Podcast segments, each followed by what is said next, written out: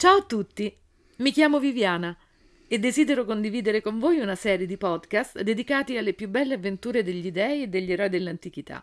Anche oggi ascolteremo il parere di un esperto per raccontare alcune peculiarità delle divinità elleniche.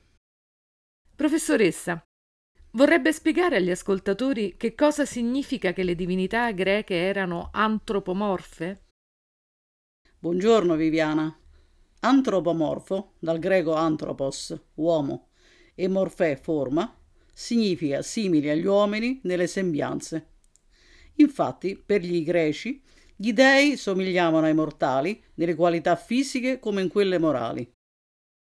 Possedevano però doti a livello superlativo.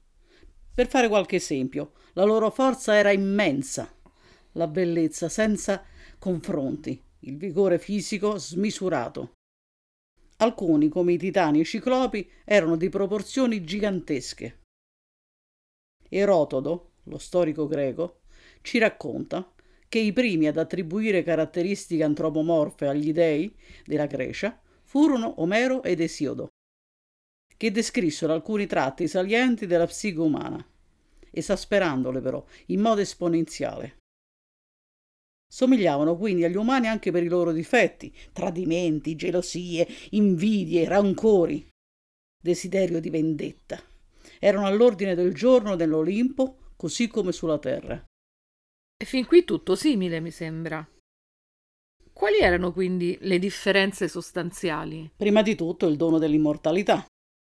Tutte le divinità, anche quelle minori, erano immortali potevano ammalarsi o essere ferite in battaglia, ma restavano comunque in vita.